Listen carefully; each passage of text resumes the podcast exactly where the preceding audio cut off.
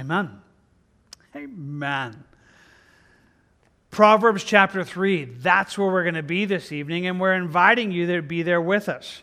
You can follow along in a Bible, but we've also given you an option as we're working through the book of Proverbs that we've kind of put together a, a, a, booklet. So hopefully you have one if you're here this evening. It's the same one you would have used last week. We're printing out a booklet for each chapter of the book of Proverbs. So this is Proverbs 3, and we made our way halfway through that last week. Uh, but we're going to finish it this week, hopefully. If you need a booklet, they're still available in the back. We also wanted to reach out to you online and recognize hey, you might be wondering, well, I don't have access to this. Well, actually, you do. Uh, we've put a copy of it on our website, so you can go to our website and under uh, the, the Bible studies, you can find it right there, and you'll find a link where you can download uh, Proverbs chapter 3. We think that might be a good option for you. It really is a, a means where we're kind of giving you a way to work through the book of Proverbs where you could mark this thing up maybe more uh, you might feel comfortable marking up your own Bible just to try to follow along, to try to see everything that's there. So we're hoping if that works for you, you can. Let me just say what I say each week. Hey, you don't have to. If, this, if you're looking like, I don't want to do it, I want to just use my own Bible, yeah, do that.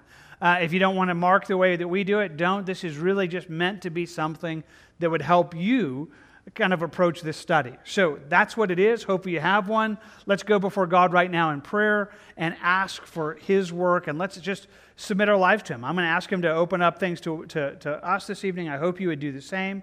Just asking that God would speak to you through His Word. God, thank you for both this opportunity tonight to gather to seek your face. Thank you for your Word. As we journey here in Proverbs 3, Lord, I ask that you would draw us to what you have for us. I think about that familiar and yet wonderful promise that you told, tell us in the book of James that if any of us lacks wisdom, we could ask you, and you would give it to us abundantly, without reproach.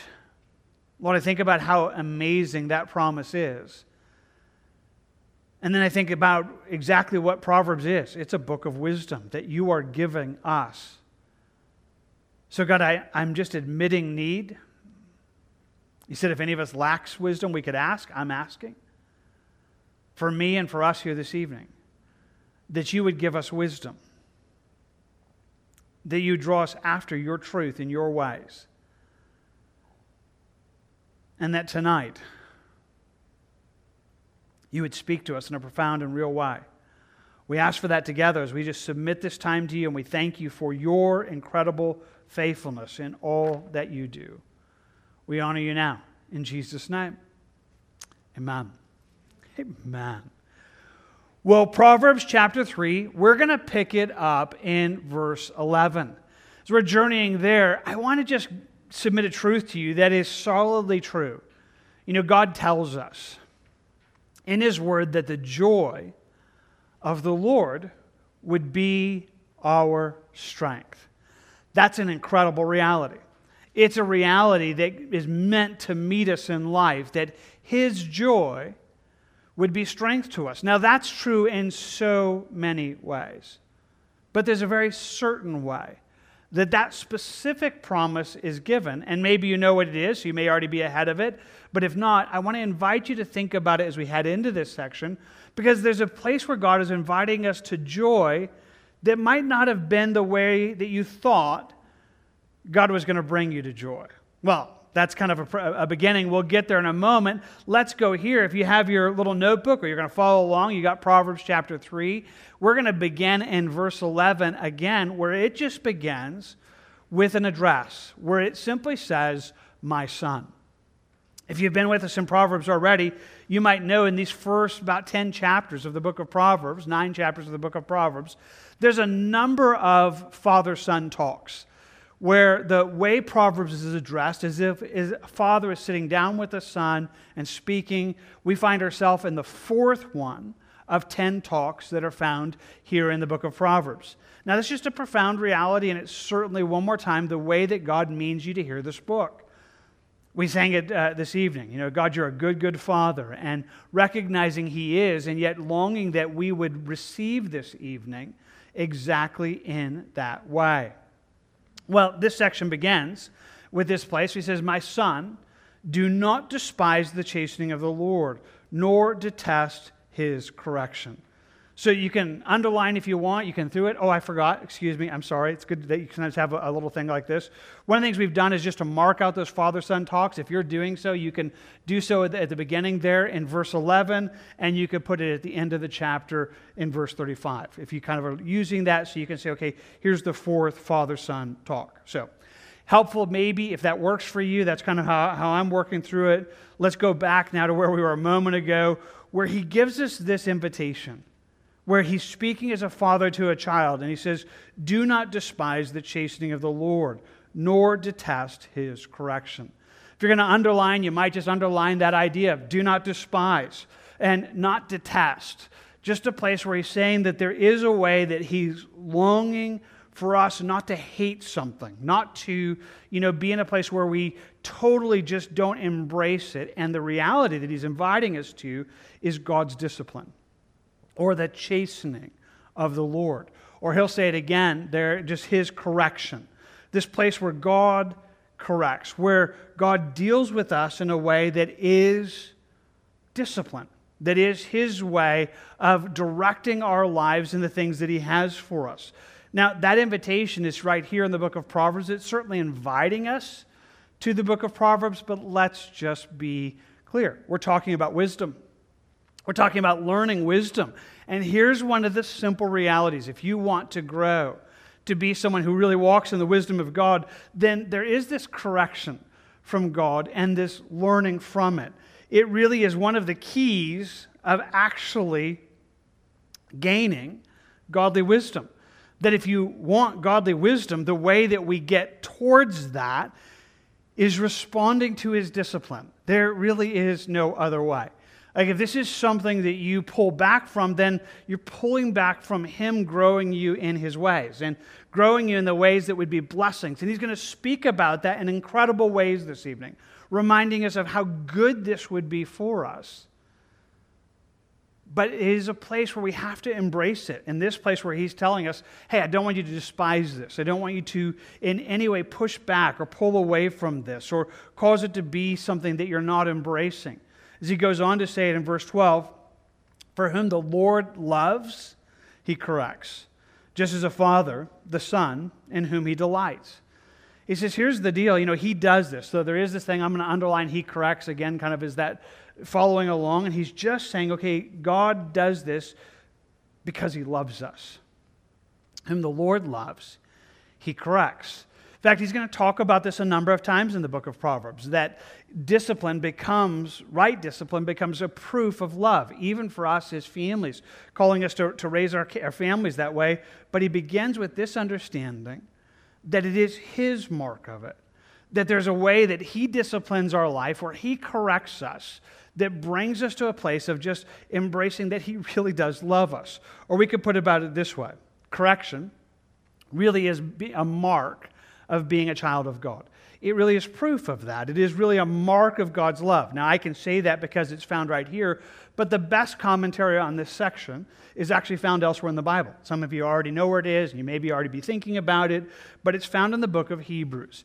In Hebrews chapter 12, and verses 5 through 13, the author of Hebrews puts it there, God puts it there, quoting from this section and then comments on it that just takes us a little bit deeper. So I'm going to put it up on the screen, but again, if you're writing it down, Hebrews 12, verses 5 through 13.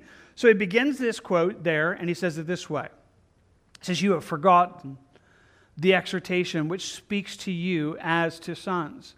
My son, do not despise the chastening of the Lord nor be discouraged when you are rebuked by him. So he's quoting, obviously, Proverbs chapter 3. He says, Did you forget this?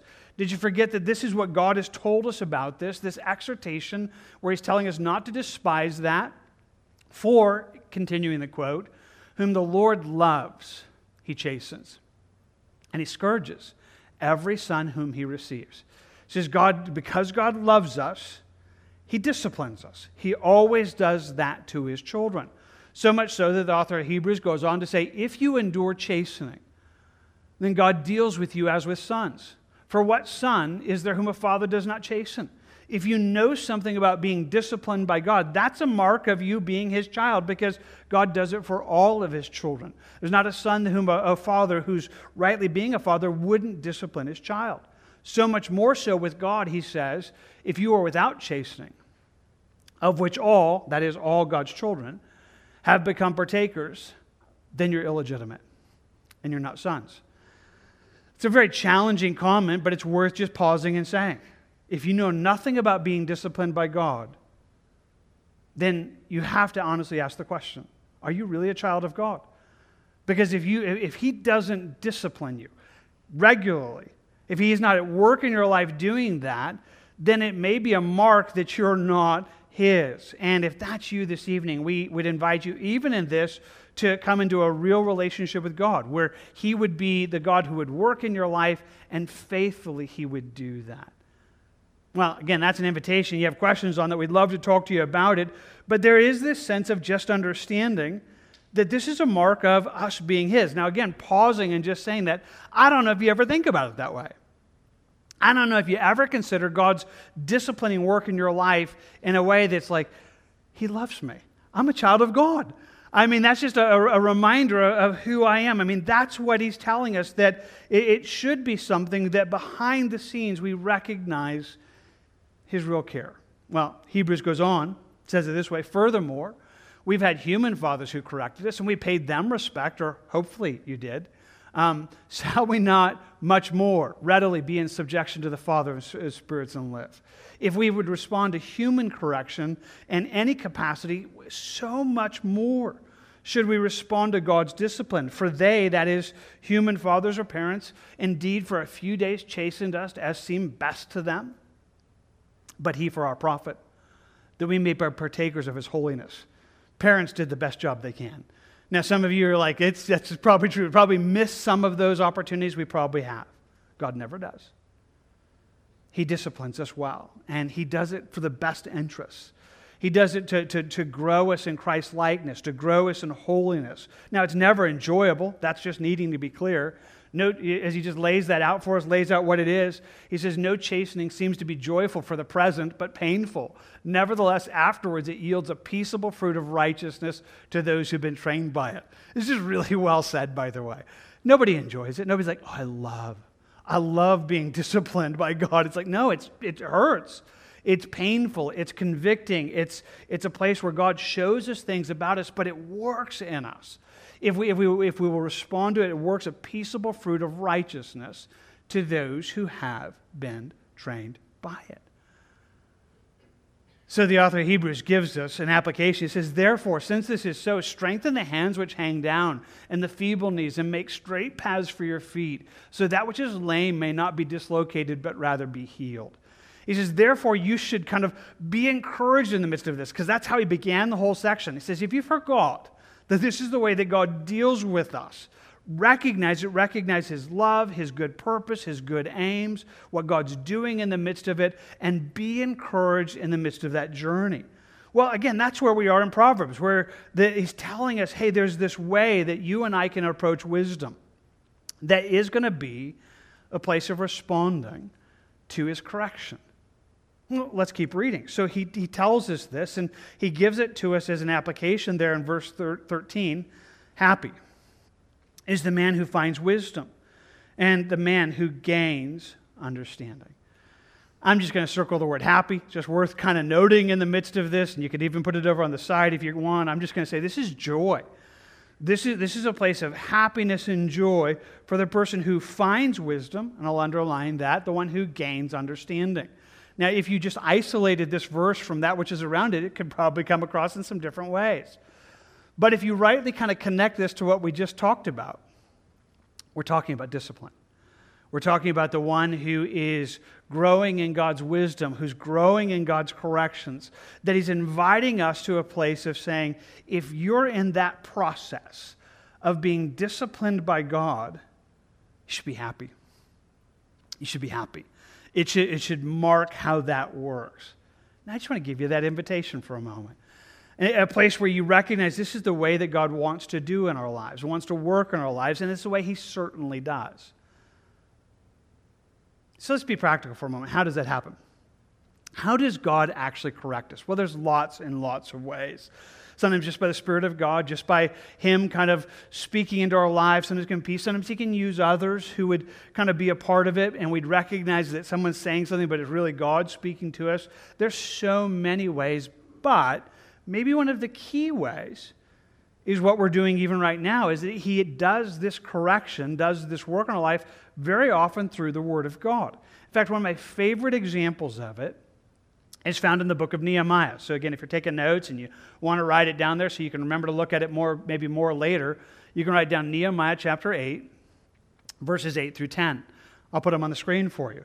So, we have this scene how, unfolding in Nehemiah 8, and it says, So they read distinctly from the book of the law of, of God, they gave the sense, and they helped them to understand the reading.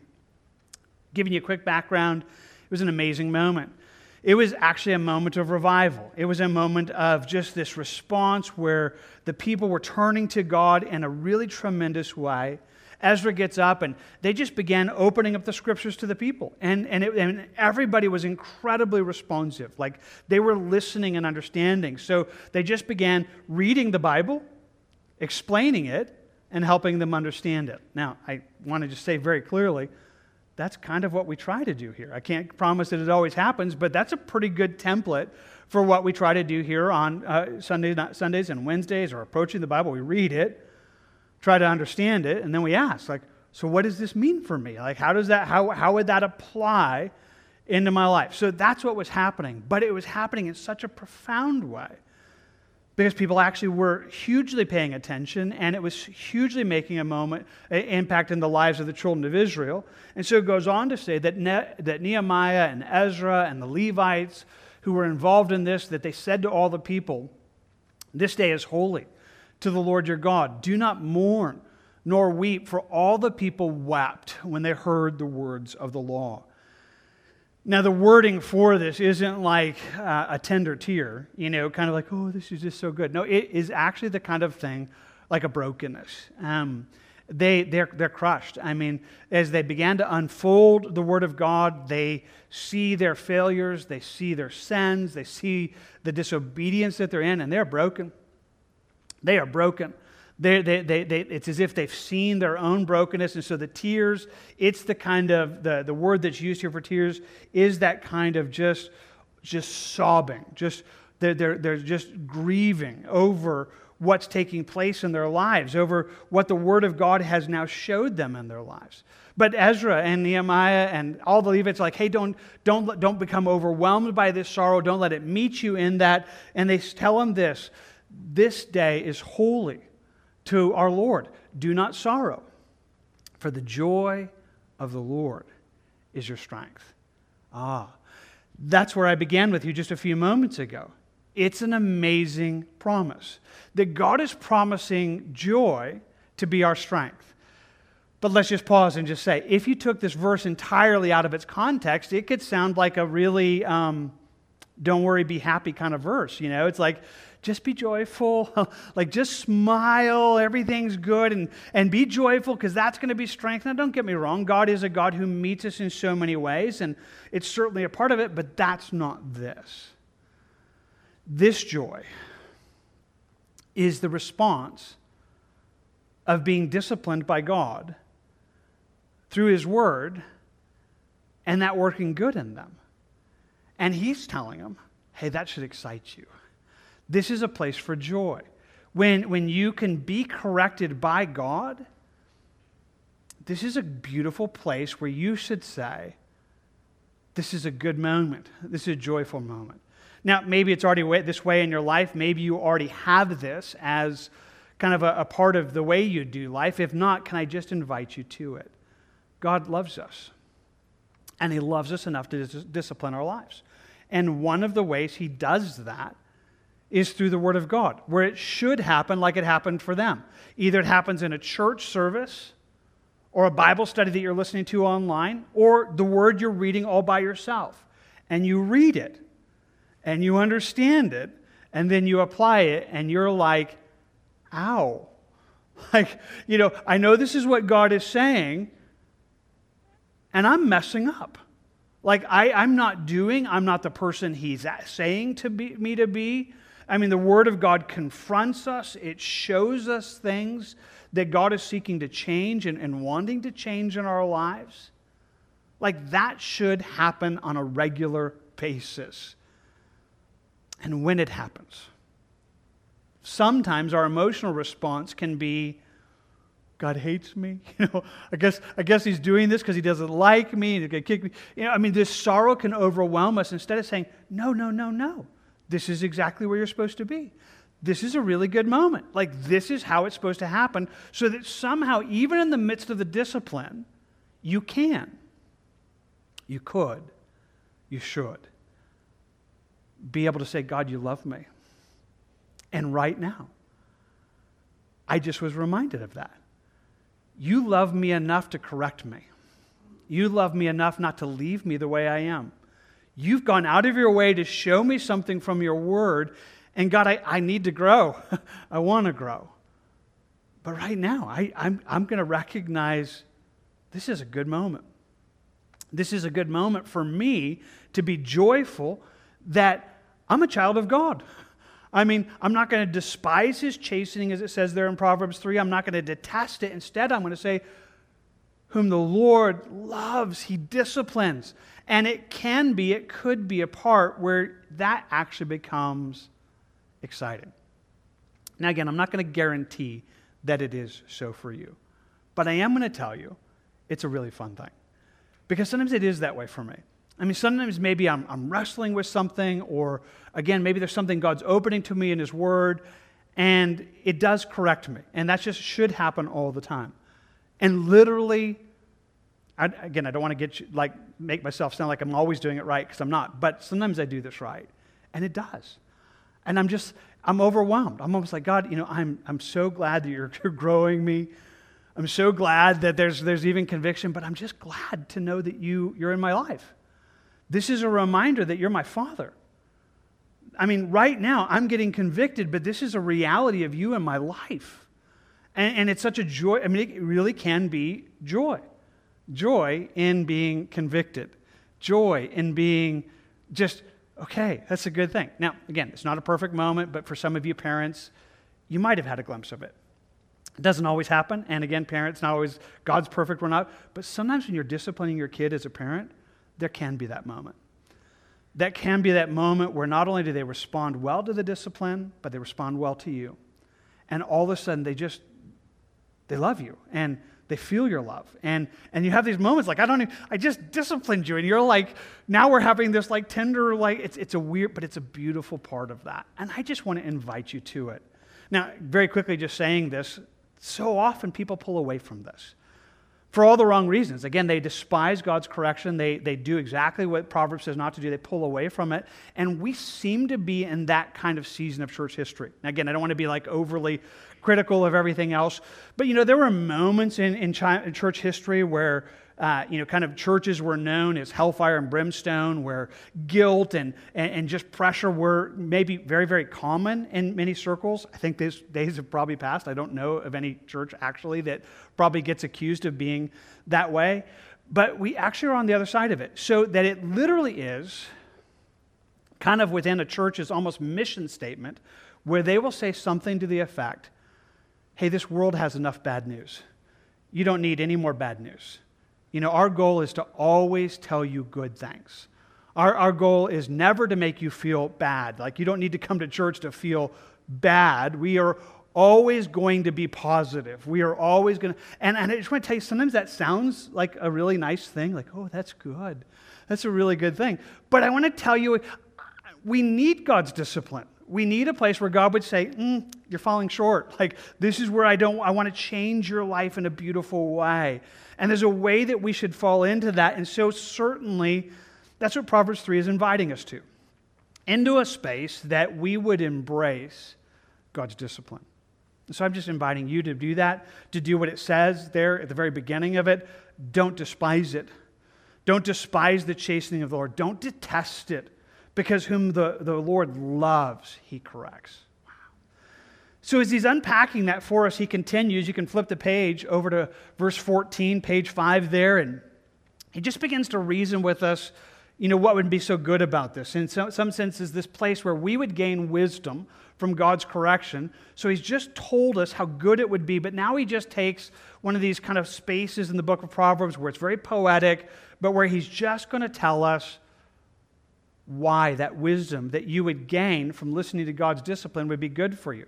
So we're not going to spend a bunch of time in this little section. It's really going to run from, you know, about verse 14 to 18, and we're just going to kind of underline the definitions. And so I'll just do the first one there her proceeds, he said. Like what it's going to do in your life, proceeds are better than the profits of silver. That the, as he lays out these things, says her gain is, is better than fine gold. Like this would be better than any of that stuff. Any money you could have, any, any things that are there. On top of it, she is more precious. And so I'll underline just the word precious than rubies. Like this wisdom, it's better. It's better than anything else you could have. And just kind of says it again there at the end of verse 15 in all the things that you may desire, they cannot compare to her. Like there's nothing better than the wisdom that God would give you, and that comes through his discipline but you should love it. You should be like, I want that. That is better than anything else. And he begins to unpack a little bit what it would do in our lives. It says in verse 16, he says, length of days is in her right hand. So I'll underline length of days. And her left hand are riches and honor. And again, he's just appealing to this, this father to son, like, this is what would make it so good for you to embrace God's discipline. This is why you should want that. Keep reading on the next page, verse 17, and you can continue to underline. Her ways are ways of pleasantness, and all her paths are peace. She is a, a, tree of life. It goes on to say that she is a tree of life to those who take hold of her, and happy are all those who retain her that there would just be this space where you, you look on this and say, what an amazing space. I mean, just to look at this and say, you know, here he's telling us, like, this would do good in your life. Like, God growing you, disciplining you, showing his ways. It's so worth embracing everything that that is. And so he kind of returns to it. You know, as we notice again there in verse 18, he says, and happy are all those who retain her. And you ought to probably get it. I mean, you ought to be able to look back and say, that's what we just said in verse 13, where he began to tell us, happy is the man who finds wisdom. And so he's coming back to it and say, this is, this is a place that would bring you to true joy, to true happiness. If you would say, okay, God, I want to have your word correct me, and, and I want to receive those corrections as marks of your love for me, and I want it to do good in me. Wow. It really is good. It really is good. Now, as he's expressing this invitation, this place that would invite us into his wisdom, he kind of just dives back for a moment. And part of this early phase of the book of Proverbs is still just explaining to us what would make this so good and, and what would make God's wisdom so good. And so we just keep looking, looking at down there. In verse 19, he says it this way The Lord by wisdom founded the earth, and by understanding he established the heavens. He's going to continue that on the next page, but I'm just going to put a little note in mind. Again, it's not something you have to write, but if you want to, you know, it is this understanding that wisdom is one of the fundamental elements of the world. Like behind everything that we could see, if we could look and see our world, just the, the, the, the, way it's been founded. And if you could, you know, look at everything for that, you know, makes up seasons and days and the tilt of the earth and the, and the path around the sun. And, and you would look and say, there's so often just the right balance that God has built within our world. Wisdom. So that everything around us is speaking of both beauty and power and everything that is there. He continues that, verse 20, next page. By his knowledge, the depths were broken up and the clouds dropped down dew. Probably a lot of things behind that, but again, just kind of paying attention to seasons and how that whole thing works and the way both the dew in the morning, the rain that falls, and there's a way of seeing our world and just, I don't know if it ever hits you. Just like, wow. I mean, what wisdom flows in, in a creation that's been well designed. And even in this mar- the, the, the way that sin has affected it, we can still feel it everywhere around us. Now, he kind of gives that as a backdrop as he's kind of continuing the argument, and so he picks it up there in verse 21. And one more time, he just looks at this and he says, My son, Let them not depart from your eyes. And so, if you want, you can just circle my son there. Uh, it's really still a continuation, though. I mean, some would say, are we in a different uh, father son talk than what we began in in verse 10? Really not. It really flows in the Hebrew this way. It's pretty clear that we're still on the same trajectory. But in one sense, he's going back to it again. He's saying, So I've, I've, I've, encouraged you to embrace God's discipline. I've told you how good it would be, that God's wisdom is, is just undergirding all of creation. Like, you really, really want that. So he returns to his admonitions of saying, You know, let them not depart from your eyes. Keep sound wisdom and discretion. Like, this is something you should embrace. You should embrace God's wisdom. You should embrace his ways. That's always a good piece of advice. It's always a good place for us to understand it. But again, in its context, really is inviting us to embrace the wisdom that we learn through his discipline. Again, I really think that's very much a part of it. Well, he continues and tells us a little bit of what that would do. So he told us how valuable it was in a moment ago. He told us it's better than gold, it's better than rubies, it's better than anything else you could ever desire. It's kind of a similar argument, but now in running from verse 22 to verse 26, he really begins to lay out blessings that would come into your life.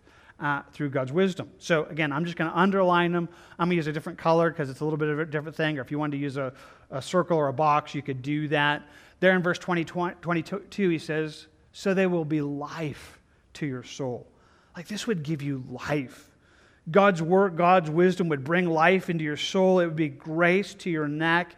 It would be this incredible space uh, of, of everything that God would have there. These, again, are blessings of wisdom that would flow from verse 22 to verse 26, where he would say, Hey, this will be very, very good in you. So, turning the page, verse 8, we're just going to again kind of just follow the poetry and just underline the blessings. Underline the things that God's wisdom uh, would, would do in your life. And again, I'm just going to keep going with you, but if you wanted to do it on your own, you're welcome to as well, but just follow along. There in verse 23, it says, Then you will walk safely in your way, and your foot will not stumble. Like this would be a place that would you would be able to navigate life safely. You would be able to walk safely in, in the path that's before you, and your foot wouldn't stumble. Like you would be protected from things that could trip you up and mess up your life. God's wisdom would be that that would help you make a journey in this life that's going down the right path where it's safe and you're not stumbling, which sounds incredible and wonderful. He says in verse 24, when you lie down, you will not be afraid. You will lie down and your sleep will be sweet. And so, if you want, you can just underline, not be afraid, and, and sleep will be sweet. Again, he's telling us, hey, God's wisdom would rescue you, not only from the wrong choices, but even from worries and things that would cause you undue reason to be afraid. And he says that would bring you into a place of, of, of, just sleep being sweet. Now, hey, very quick, just to make sure that we're clear, he's not saying, you know, like this would cure all insomnia. I mean, hey, if that's good, we'd package the whole deal. So many of us would be like, hey, I'm in. What do I have to do for that? But he is saying sometimes some of the insomnia that people feel is worry. And some of the things that keeps people, you know, just unable to really enter, he says, but if you walk in wisdom, you're, you could be rescued from that. There's so many things we worry about that we don't need to worry about. There's so many things that if we listen to God, we'd be like, well, why, why, why am I even worried? I don't, I mean, he, he tells, I mean, my God cares about me. He's got, you know, the cattle on a thousand year, hills. He's, you know, the beginning and the end. There's so many things I don't need to worry about. And he says, if you would embrace that wisdom, it would bring you into a place uh, of not having that. In fact, he goes more in verse 25, where he simply says this way Do not be afraid of sudden terror, nor of trouble from the wicked when it comes. Now, we're getting kind of, it's a very powerful way of saying it, so I'm going to underline it just a little bit more. I'm just going to kind of just say, okay, you're not to be afraid. That's what he says. And I'm going to circle the word of sudden terror. He says, okay, I don't want you to do this. I want you to not be afraid of just catching you off guard by something that's unexpected. He says, it's not the way I want you to live your life, nor of, and so we have that idea of, of trouble from the wicked. He says, I don't want that to be the thing that you're going to be afraid of. In fact, I didn't underline it, but you might want to. Um, it's worth just noting what it says when it comes. It's not an if. It's not like, okay, that's never going to happen. It's going to come. But it doesn't have to terrify you. doesn't have to terrify you. You don't have to be afraid of, tr- of sudden terror. You don't have to be afraid of trouble from the wicked when it comes because God's wisdom would rescue you from that. Like living a life that's saying, God, I want your wisdom to be that which would grow me and help me. It would bring me into everything that you would have for me. Now, he just follows that reasoning into the next verse, verse 26, because it begins by saying, For the Lord will be your confidence and will keep your foot from being caught. This is the reason this would work. The for, the, the reason that would work that, because it's for the Lord. Because who He is, if you're, you know, that child of God that's letting Him discipline you and grow you and shape you in His ways, then what comes is He becomes your confidence. He becomes the one that gives you hope. He's the one that will keep you from, you know, finding yourself in the midst of it. He will be the one who will keep your foot from being caught. And it's just an incredible blessing of him saying, This is what would make this so good. So again, I think about how Hebrews told it. He says, You know, earthly parents, they do the best job they can. But our Heavenly Father does the very best job. Our Heavenly Father, He's the one that if He does it, it is always for our good. And we should embrace that. We should embrace that in a way of saying, God, I want your, your, ways. I, I long for your ways to work in my life. And one more time, that's again part of this admonition, this place where he would invite us to that. Okay. Well, as we kind of have journeyed through that, we've watched this whole place where he's, re, you know, he's told us, hey, embrace God's discipline. You know, it, it would be valuable. It's part of all of creation, but it would work good in your life. The, the rest of the chapter is kind of interesting as he kind of lays it out. He begins to kind of tell us some things that as we, as we look at it from verse 27 to verse 35, there really are four, if we want to say, kind of random proverbs. That's going to be a big part of the book of Proverbs, so that shouldn't be like too surprising to us. But there are going to be four things that are just proverbial wisdom. There are going to be four things that he's going to say, don't do this. Like, do not do these things. Now, I say random, but let's come back to it. Probably they're not random. Probably if we had lots of time, we could dive into it more deeply. This is the discipline of the Father. These are four ways that our Heavenly Father would correct us and kinds of things that He would correct us in, where He would kind of, as a Heavenly Father, say, Don't do that. Don't do that, or I'm going to have to discipline you. Like, this is no for you. I don't care if everybody else does it. You can't. Like, this is not what I want for your life.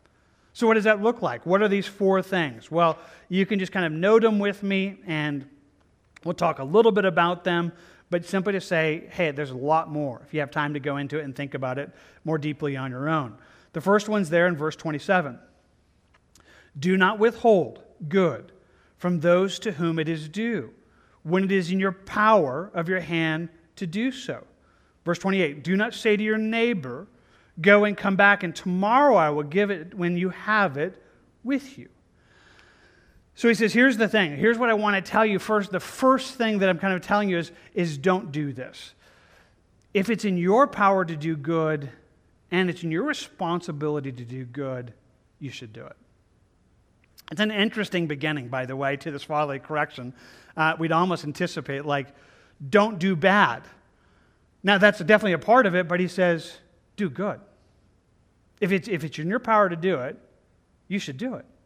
I mean, that's really where God's going to lay it out. I mean, it's kind of the, you know, when Jesus gives us the, the, the you know, the, the, that parable, hey, you know, do unto others as we would want them to do unto us, or as James would tell us, if you know what's the right thing to do and you don't do it, it becomes wrong for us, it's sin for us.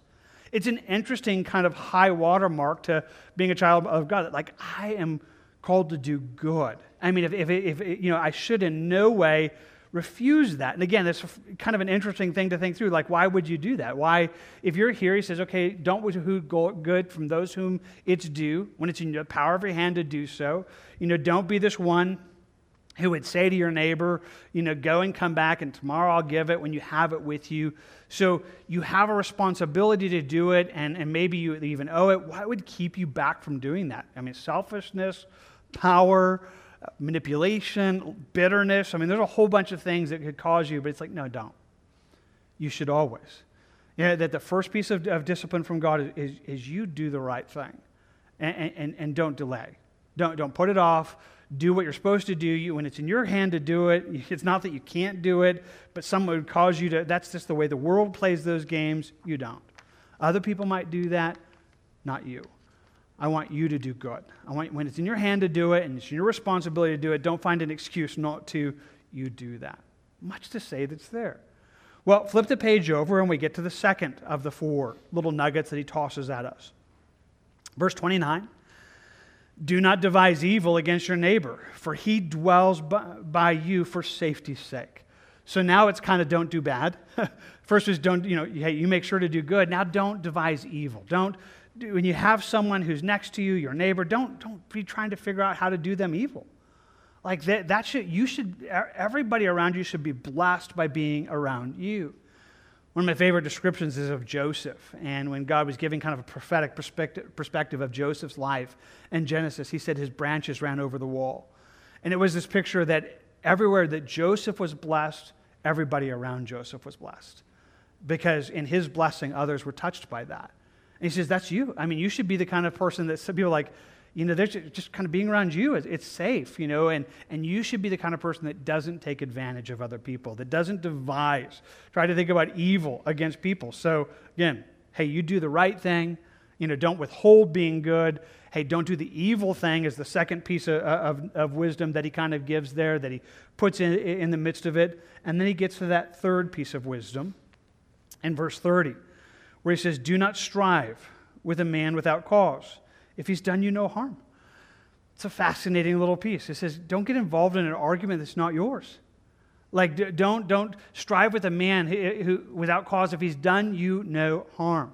This is actually a really huge piece of wisdom. In fact, it's going to come up a number of times in the book of Proverbs. And I just want to say it in a very kind way, it would be good wisdom for us. Don't get involved in, I mean, don't get involved in, don't strive and get in an argument. It's not your argument. It's not your battle. It's not your fight. It's a weird space, but I, I, I think about it. I mean, wonder what it looked like in the days of Solomon. I'm sure it existed. But part of me wants to go, you'd see nothing. Do you know nothing of social media? I mean, like, this is what social media is. This is uh, people getting into arguments that's like not even your argument. It's like, what are you doing? I mean, it's like, it's like, don't. I mean, don't, don't, don't dive into those spaces. Don't be that person that, that is, you know, you know, getting into arguments that are not yours to argue, that is not yours to, you know, if, if it's without cause, if they've not done you harm, that is not the space that should cause you to want to engage. And yet we live in a world that is growing in animosity and antagonism, where everybody has a chip on their shoulder over everything, and he's just saying, not you. That's not going to be you. That's not the way I want you to live your life. Wow. So, some pretty good little nuggets he's just giving here from a father to, to a son, and he gives us the last of the four. There in verse 31 do not envy the oppressor, choose none of his ways. Don't desire that which is people who are doing it the wrong way. Don't envy, don't love the life of the, of the wicked. Choose none of his ways. Now, that actually is a pretty fundamental lesson to the book of Proverbs, and it's going to really hold kind of this contrast between doing life right and doing life wrong.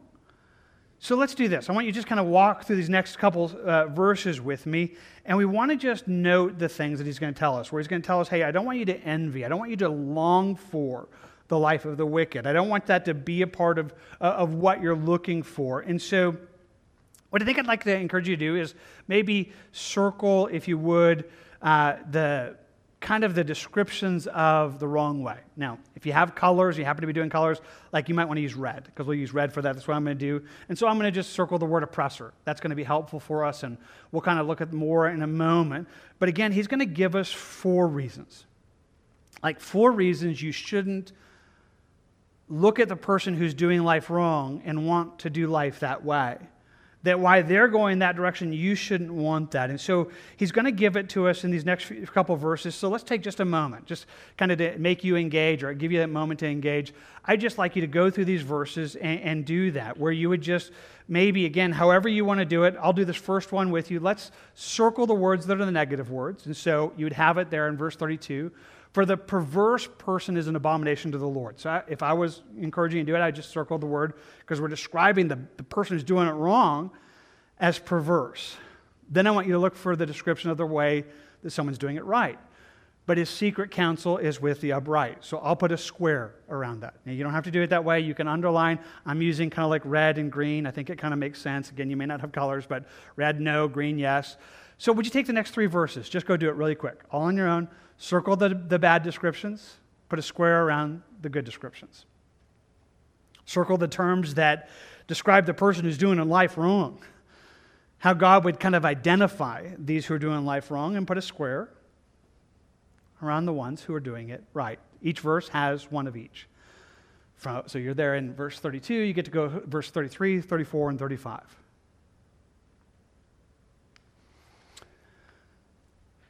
Again, you probably did that already, so I'm just going to keep going with you and we'll do it. So we're going to go to verse 33 and we'll, we'll look at there. So he's going to say, The curse of the Lord is on the house of the wicked. So, wicked or the wicked is the description of the person who's doing it wrong, but he blesses the home of the just. So put a square around the, the one who's the just. He's going to do it right and, and, and go in the right way. Then, verse 34 he scorns the scornful. Scornful is the description of the person who's doing it wrong but he gives grace to the humble. So, again, I'm going to put a square kind of around the word humble, calling us into that life of, of what that would look like. Then in verse 35, last one, he gives it to us again. He says, The wise will inherit glory, but the shame shall be the legacy of fools. So the wise would be the good, the fool would be the one who's doing it wrong. Okay, so we're, we're seeing a, a definite contrast. And it's definitely going to be something we need to think through in the way that we're going to do this in the book of Proverbs. So as we think this through, hey, I want to just kind of explain and then honestly ask for help. So we're trying to figure out how to do this. This is a new way that we're teaching. We haven't used one of these little silly books, booklets before. We may never do it again. I don't know if it's a good or bad thing. But one of the things that's helpful in the book of Proverbs is to be able to follow the poetry. Uh, the way that uh, you know, lines either contrast or complement, and, and to watch the way that God builds it. That will definitely be true the more that we go into it. So I'm just going to experiment with a couple ways, and I'm just going to say if, if, you have a better way of doing this, if you're taking notes, you're like, Jim, my, mine's going to work better, take a picture, show me. But I just want you to see these verses are all where there's a contrast. Every verse has a place where it gives us one thing and then contrasts it with its opposite. So everyone has the word but. So I'm going to put a, a, little you know, yellow circle around the, the word but. Again, if you don't have colors, you can do something else, put a triangle, something like that, that would say, hey, that's the, that's the place that everything's you know, contrasting two things. And then I'm just going to put kind of a plus sign and a minus sign because these are the way it works. Now, it doesn't always do that in Proverbs. Sometimes it's like plus and plus or plus and, and, and kind of going into it. We'll give some different symbols. But for now, I'm just going to put a little minus sign by the negative and I'll put a little positive sign down there for the positive. You don't have to do that. Again, if you're using colors, colors might be enough. If you have a better way, but I think somehow it's just good to see it. To say, okay, this is the bad and this is the good. The bad is that the pers- perverse person, he says, is an abomination. So, in that same color, I'm just going to underline it, say he's an abomination. Abomination to God. Like to do the wrong thing, God looks at that, and there's just that, that is such a powerful word. It's an abomination to God. That God looks at it and sees it not just as wrong, but horrible, but God's secret counsel is with the upright. When He looks at those who are doing it right, God would give them counsel, God would guide their lives. It's a good reason to kind of see the contrast between the two and to see the things that are there. Keep going. Verse 33 will do the same thing. Kind of, kind of put a little circle, you know, just around the word that's but there. So again, we see that there is this place that's going there. Kind of put a negative sign behind the negative, which he says, the curse of the Lord is on the house of the wicked. And so again, I'm just going to underline the word curse there. Where God says, you know, the one who's going to do wicked, God will curse them. God will bring just bad in the midst of that. But then in the positive, putting a little positive sign at the second half of the verse, but he blesses, and I'll underline, he blesses the home of the just. Again, you're looking at two very different lives. It might be worth noting, and again, I'm using colors. I recognize not everybody can, or you might even do a better job, but I just find it interesting that he's focusing in this verse on, on the home. He says, I'll curse the house, I'll bless the home.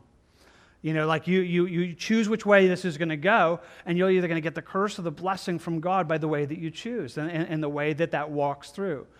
Then he says in verse 34, again, just kind of circling the, the word but, that kind of gives us that kind of contrast. He gives us the negative, surely he scorns. And, and it's where God looks at and with a, you know, anger, with a, a place where he would deal harshly with the scornful. But he gives grace. Gonna, you know, look there and put a positive sign by that. And again, just underline grace there. Huge biblical principle. You know, to the humble, he gives grace. To the one who's prideful and scornful, he's going to give, you know, they're going to receive that which is going to, you know, flow into their lives that way and bring in trouble and trial and, and just pain in the midst of it. And so the last verse does it again. Interesting enough, if you're paying attention, it reversed it. Uh, put it a different way. We, we still get the but that kind of contrasts it, but this time we began with the positive where the other three verses began with a negative, and he says, The wise will inherit glory. What will be theirs will be a glory at the end of it. But the negative side, he says, But shame shall be the legacy of fools. And it's interesting to think about this, and again, we don't have time to go into it, but just the poetry of this is fascinating because you're looking in one sense at the end of life, but he puts it in two different perspectives. He says, you know, the shame well, that, that it's going to happen to those who go wrong, that's going to be their legacy. That's going to be what they leave behind. That's going to be the impact that their life makes. It's going to be shame. But the wise, they're going to inherit not only what we leave behind, but what we embrace. And there's a beautiful kind of just a contrast that's being laid here, but it's showing us the life that's worth living and, and, the way that's worth living. Now, again, we just did a whole bunch of underlining and plus signs and minus signs. I don't know if it helped, but it was in some way that this is kind of the end of the argument from the Father to the Son, where he's encouraging him to a life of wisdom, encouraging him to a life of responding to God's discipline. Now, I'm just going to zoom out and put it all on the screen there. You have it on your, your pages so you can see it. Mine's a little bit different because I had to put verse 31 up at the top over there, that is the beginning. But I just wanted you to see this final exhortation where it says, I don't want you to love the life of the wicked. Don't look at the people who are doing wrong and want what they have. I want you to want what God wants for your life. I want you to long for what, for what God has. And, and as you're trying to think this through, just go through and think it through in the different ways. Let's just go and read the words that are the bad descriptions uh, of those who are going to go wrong. He says they're perverse, you know, they're wicked, they're scornful, they're fools. He says if that's what they would be like, that's the life that's bad. But let's go back and read the good ones. Just kind of beginning there in verse 32. They are upright just, humble, and they're wise. Like, that's the life you want. You want a life that would bring you in that way. Why? Well, again, he just tells us. You know, as we think about the negative life that where I circled them in the thing, the, the, the underlines there, the wicked life, it's an abomination. It is cursed. It is scorned. It's this place where it's shame. Like that's the life that would be laid out there. That's the things that would go wrong. But if you would choose the life that is wisdom and saying, God, I want what your ways is, you go back and read it. You know, it's secret counsel. He blesses them, He gives grace, he, they inherit glory. I mean, it's, it's a life that's worth living, it's a, it's a place that's worth going. And He's inviting us to this. He's inviting us into a life that would say, hey, I, I want that. Now, that's a pursuit that would choose God's ways, choose what He wants. And again, I just take a moment to say that's really where Proverbs is calling you to. And God is investing himself into this. If you're his child, he is trying. He is disciplining you. I know this. Whether you are faithful to respond to it or not, God disciplines all of his children. Doesn't mean they always respond well to it. For some of you parents, you'd understand. Sometimes you discipline your kids, and it's just, you know, it was the right thing to do, but it didn't do any good. Like they weren't listening. They just, were, they just made them more rebellious, but you did it anyway. And that's what God does to you. But He's inviting you to respond to it.